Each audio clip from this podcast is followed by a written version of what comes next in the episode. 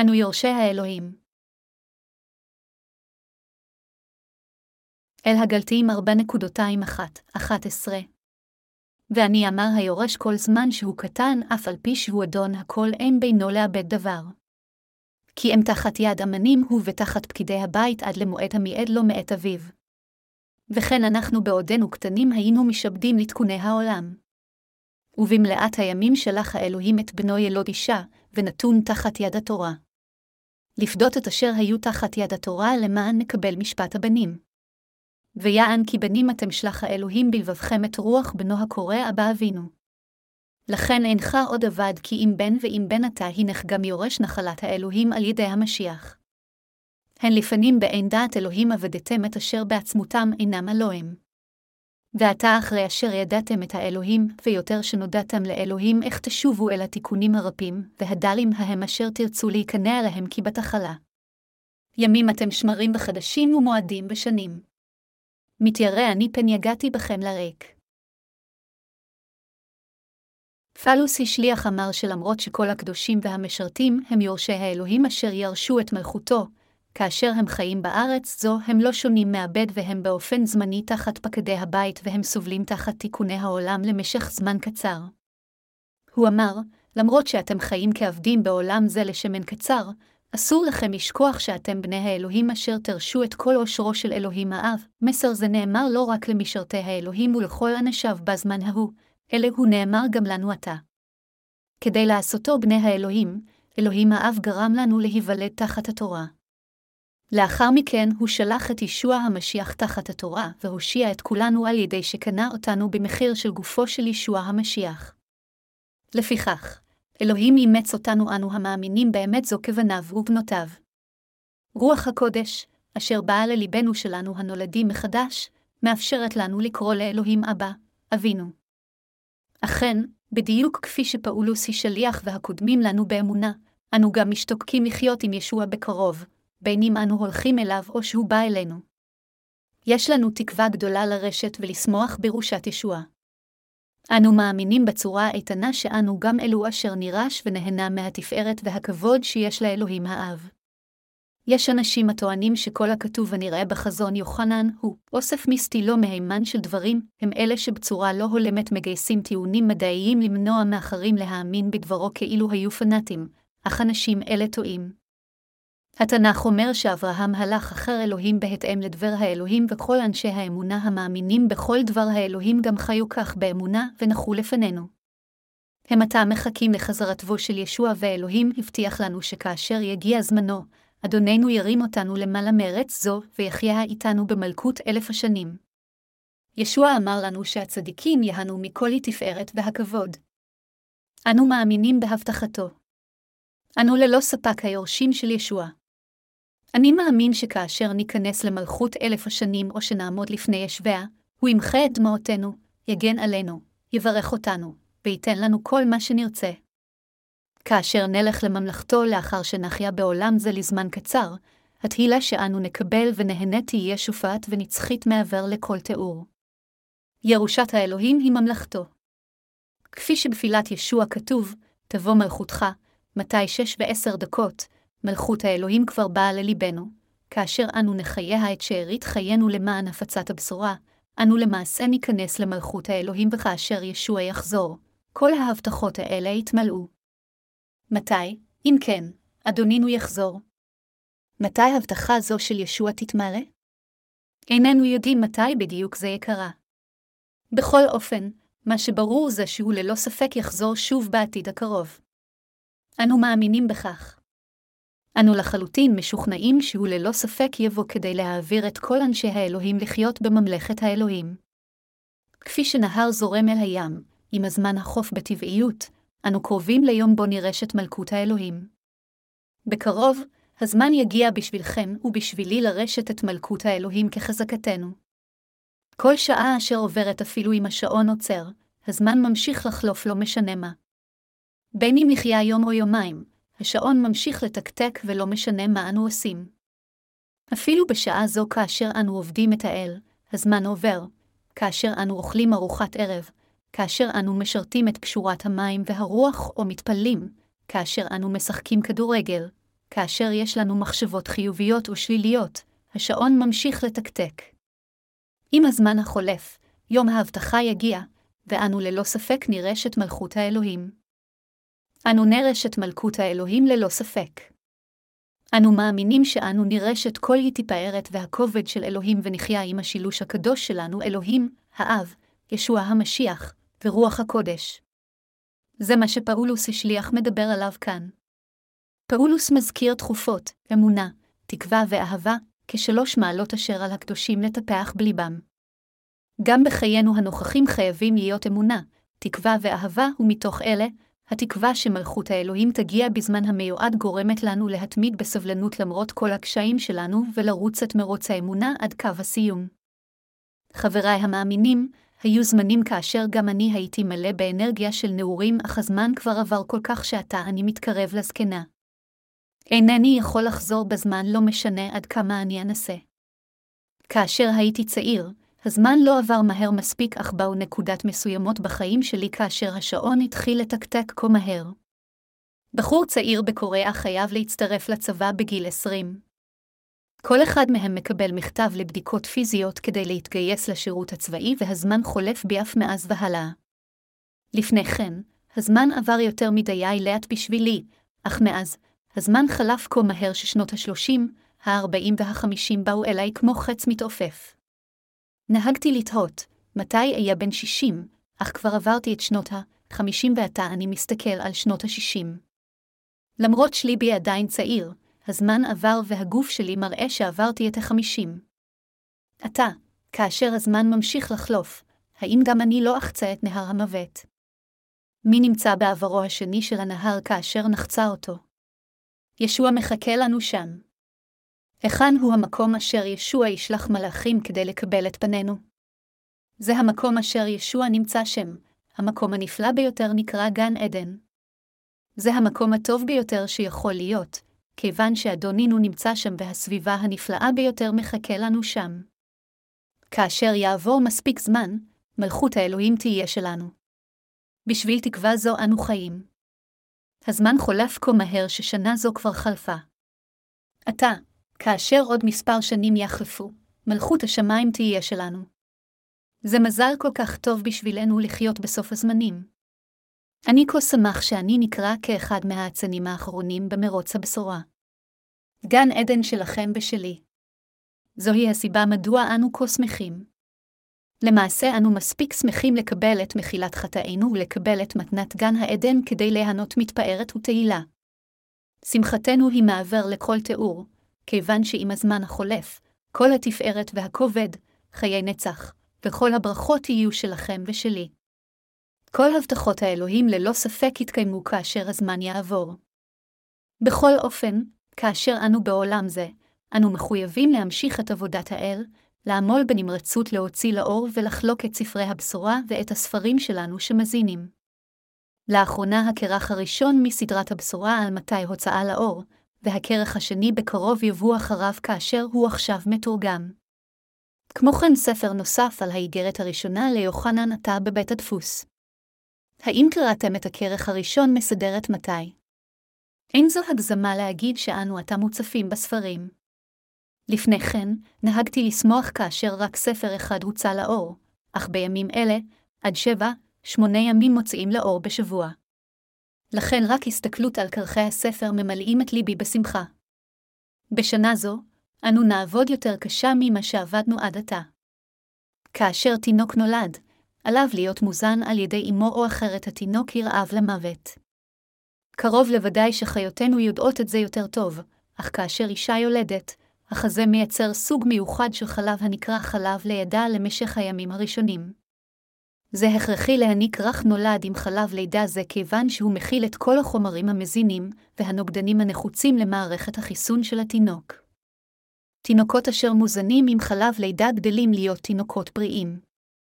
אם אדם שמע את דבר בשורת המים והרוח, דבר האלוהים וכתוצאה מכך קיבל את מחילת חטאיו, עדיין הכרחי מבחינתו להמשיך להיות ניזון בשעה הנכונה בדבר האלוהים.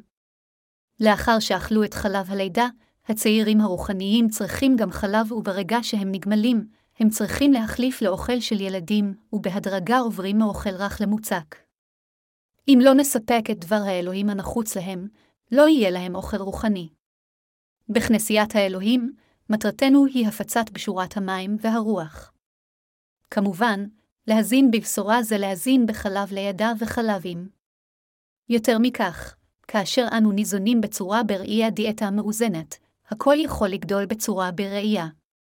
באותו אופן, אנו צריכים להזין בדיאטה המאוזנת של דבר האלוהים את הקדושים החדשים הנולדים מחדש בכל רחבי העולם. לאחר שדורשים על בשורת המים והרוח שזה דומה חלב לידה לנולדים מחדש החדשים, אנו צריכים להמשיך להזין אותם בלחם רוחני, תרגום והוצאה לאור של ספרנו על מתי, הראשונה ליוחנן ואל הגלתים וכמו כן גם את הברית הישנה. רק אז הם יוכלו לגדול. כאשר אני קורא עדויות אשר נשלחו לנו על ידי הדואר האלקטרוני, אני יכול לראות האם אדם זה ימשיך לקרוא את ספרנו או לא. אנו יודעים שמהמבקרים הנוכחים באתרנו ישנם יותר מבקרים חוזרים מאשר מבקרים בפעם הראשונה. אלה אשר ביקרו באתר שלנו פעם אחת ממשכים לבקר באתרנו כדי לבקש את ספרינו החדשים בכריכה קשה או להוריד את העותקים של הספרים האלקטרונים. זוהי הסיבה מדוע אני משוכנע שעלינו להמשיך להוציא לאור ולחלק יותר ספרים. ליבי משתוקק לכך, אך הבעיה שלי היא חוסר אנרגיה. עלינו לעבוד יותר, אך אין לנו הכוח. אף על פי כן, אנו נמשיך עם השירות הספרותי שלנו. כאשר הסדרה של הבשורה על פי מתי, הראשונה והשנייה ליוחנן בספר בראשית יוצאו לאור אחד אחר השני, נשמות רבות יראו את אמונתם גדלה כיוון שהם יהיו ניזונים מדבר האלוהים הנחוץ בזמן הנכון וטופחו באמצעות ספרים אלה. כאשר אתם כפילתם לראשונה את מחילת חטאיכם, האם גם לכם לא היה צורך דחוף בדבר האלוהים? לאחר שקיבלתם את מחילת חטאיכם, היה עליכם להמשיך לשמוע את בשורת המים והרוח. עד כמה היה עליכם לשמוע לדבר האלוהים ההכרחי על נושאים רבים כדי לקלף את מחשבותיכם המוטעות. כאשר המשכתם לשמוע את דבר האלוהים, דלתות ליבכם זזו, נוכחתם להבין את דבר האמת ועתה אתם גם בלב שלם מאוחדים עם ישביה. כתוב, ואם בן עתה הנך גם יורש נחלת האלוהים על ידי המשיח. אל הגלתיים 4.27 חבריי המאמינים, האם ההורים הטבעיים שלכם עשירים כדי להשאיר לכם הון כירושה? האם לא נאמר שכאשר הורים עשירים, הילדים מחכים בלהט שהם ילכו מן העולם בחושבם, אם רק הזמן יעבור, כל מה שיש להורים שלי יהיה שלי, לכן קרוב לוודאי יש אנשים רבים אשר בחשאי מקווים למותם כאשר הוריהם זקנים וחולים. העברתם משהו מאוד יקר ערך ללדכם. אחרי הכל, האם לא העברתם את אמונתכם אליהם? אם כך, הענקתם משהו לא יסולם מפזללכם. אין שום דבר יותר יקר ערך מזה. על כולנו להפוך לילדיו הרוחניים של אלוהים. היינו תחת התורה, אך כדי לתת לנו את הזכות כבניו של אלוהים, ישוע המשיח מחק את כל חטאינו על ידי שבא לעולם זה, הוטבל, מת על הצלב וקם לתחייה מן המתים ומזג את רוח הקודש לליבנו. עתה כאשר רוח האלוהים נמצאת בליבנו, אנו קוראים לאלוהים אבא, אבינו, האם יש מישהו מבינכם אשר מהסס לקרוא לאלוהים כאביו? לא, אין אף אחד. האם יש חטא בליבכם? לא. לחלוטין אין הרשעה במי אשר מאמין בבשורת המים והרוח. האם אתם מאמינים בבשורת המים והרוח? אם האדם מאמין בבשורת המים והרוח עם ליבו, הוא יכול לזהות את עצמו כצדיק ללא כל היסוס. בזמן, אלוהים יחלוק עמנו את כל התפארת, כבוד, כוח, סמכות ומרות שיש לו. אנו נחלוק כל דבר של אלוהים עמו. כמשפחה, אנו נחיה עמו לעד. כרגע, מקום כזה הוא מה אם לא כנסיית האלוהים. הרעיון של משפחה רוחנית מתייחס לכנסיית האלוהים. כנסיית האלוהים היא התאספות הנושאים אשר נולדו מחדש מהמים והרוח, ולכן הפכו לאנשים צדיקים. הם ללא ספק ירשו את מלכות האלוהים. אלה אשר נולדו מחדש מהמים והרוח הם אנשי האלוהים, משפחה אחת וחברים בכנסיית האלוהים. לכן אנו חייבים תמיד לציית לכנסיית האלוהים, להאמין שאנו נקבל את הכוח, התפארת והכבוד שיש לאלוהים. למרות שאנו לפעמים נרדפים ומבוזים על ידי אנשי העולם ואנו עובדים קשה כדי לשרת את הבשורה כשאנו בעולם זה, אנו עדיין יכולים לחיות באמונה מבלי לאבד את ליבנו לדברים שבעולם כיוון שאנו יורשי מלכות האלוהים. בליבי יש אמונה בלתי מעורערת שבכל רגע אני מסיים את פקידיי. אני אלך ואעמוד בפני ישבעה. אני מוקיר לחלוטין מה היה בראשו של פאולוס השליח כאשר הוא עבד באופן בלתי נלאה למען הבשורה באומרו, המלחמה הטובה נלחמתי את המרוצה השלמתי את האמונה נצרתי. ומעתה שמור לי כתר הצדקה, השנית אל תימותיוס 4.27-8. לפני שפאולוס השליח נולד מחדש על ידי האמונה בבשורת המים והרוח, הוא לא היה שונה מהבד של העולם. זוהי הסיבה מדוע הוא התוודה שהוא היה תחת יד אומנים ובתחת פקידי הבית עד למועד המיועד לו מאת אביו, והיה גם זמן שהוא היה תחת תיקוני העולם. תיקוני העולם כאן משמעותם לידע החילוני. למעשה, למדנות חילונית היא אפילו לא רמה בסיסית. כאשר אנו מסתכלים על הפעילות האינטלקטואלית של העולם, אנו יכולים לראות שהם אכן לא מסתכמים הכל כך הרבה. ידע חילוני אינו דבר שניתן יותר מדי להתגאות בו. אלוהים גרם לנו לחיות תחת ידע ביסי שכזה לזמן קצר כדי שנוכל לפגוש את ישוע בדר האמת. אנו יורשי האלוהים. המשמעות היא שיחד עם אלוהים בממלכתו, אנו נהנה לעד מתפארת, תהילה, סמכות, כוח ויופי אשר יש לו. לגמרי בכנות, אני לפעמים תוהה אם לא יהיה משעמם לחיות כך. כל דבר הופך למייגע לאחר זמן מה. לשחק את הספורט האהוב על האדם כמו טניס שולחן או כדורגל יכול להיות נחמד בתחילה, אך זה ממש משעמם אם האדם ישחק במשך כל היום. שעתיים שלוש של משחק יכול להיות כיף, אך האם זה לא יהיה משעמם אם היה עלינו לרוץ כל היום? במחשבותיכם הגשמיות, במקרה, האם אתם גם חושבים שיהיה בצורה בלתי נסבלת משעמם לחיות לעד כאשר לחיות 70 או 80 שנים בעולם זה כבר מידע מספיק בשבילכם? התנ"ך אומר שאנו נהנה מתפארת וכבוד בממלכת האלוהים, ויחד עם נהר אחים, פירות יצמחו בהתאם לעונה. אין דאגות אלא רק שמחה בגן עדן. לכן אני שמח מעבר למילים. מכיוון שאלוהים אמר שלא יהיה סוף לשמחה שלנו, לברכות ולחיים ולא תהיה חשכה כלשהי בממלכתו, עד כמה נפלאה היא ירושתנו. אנו נכינה לגן מלאים בשמחה בדיוק כפי שישוע הבטיח לאחד השבוגדים אשר נצלבו לצידו. היום אתה תהיה עמי בגן עדן, אכן, אנו מאמינים שאנו נחיה באמונה כשאנו מחכים למלכות האלוהים, בשמו, ישוע יחזור וייתן לנו ירושה וכל מילה של נבואה הנראית בחזון יוחנן תתקיים לנו. למרות שאנשים מסיתים רבים קבעו תאריכים ספציפיים וטענו בכזב שישוע יחזור בימים אלה וטוענו טענות שונות שהעולם ישתנה בשנת 2000, כל טענותיהם היו כישלון. לכן עתה, אנשים התחילו להקשות את ליבם להתכחש את ביאתו השנייה של ישוע. במיוחד, הכנסייה הקתולית מכחישה את ביאתו השנייה של ישבעה. בערמומיות יתר, הם מעמידים פנים להראות וללמד את האמת, אך לבסוף הם מובילים את האנשים לאי אמונה ומונעים מהם להאמין בכתוב כפי שהוא. זה מה שממולח כל כך. עד כמה ערמומים מצידם של מורי השקר לבקש להאמין בדבר האלוהים אך למנעו מחסידיהם מלהאמין בדבר האלוהים? התנ"ך הוא האמת. חבריי המאמינים, חטאיכם נעלמו כי האמנתם בבשורת המים והרוח. לכן, בשורה זו היא האמת. האם גם דבר הנבואה של אלוהים גם יתקיים בדיוק ובהתאם או לא? הוא יתקיים ללא ספק. בזמן, אנו נרש את מלכות האלוהים. אנו נירש את כל התפארת, תהילה וחיים שיש לאלוהים האב. האם אנו נירש רק כדי לגור? לא. התנ"ך אומר שאנו נהנה מהם. זו כזו שמחה כיוון שמובטח לנו ליהנות לעד לברכות יקרות ערך אלו. הירושה שניתנה על ידי אלוהים היא אכן נפלאה. זוהי הסיבה שאיננו מקנאים כאשר אנשי העולם מתגאים ומתרבבים בנכסיהם הגשמיים. אין בנו קנאה כיוון שאנו מאמינים שדברי העולם הם כלום וגם כיון שיש לנו תקווה לירושה העתידית שלנו. בליבי יש רק תקווה אחת. היא שיש לנו ירושה לקבל בעתיד. באמונה שהבטחת האלוהים תתקיים בזמן, אני רק מחכה ליום ההוא. אין שום דבר אחר שאני רוצה מלבד תקווה זו. ביטחון בבשורת המים והרוח ואמונה בה זה העניין שאתם ואני אנו היורשים של מלכות האלוהים, אני אמשיך לדרוש על הבשורה הזו בחריצות עד ליום בו אעמוד לפני אלוהים. אין לי שום תקווה אחרת. האם יש לכם תקווה כלשהי בעולם זה? ייתכן שיש לכם תקוות נוספות מלבד ירושת האלוהים, אך לי אין תקווה אחרת.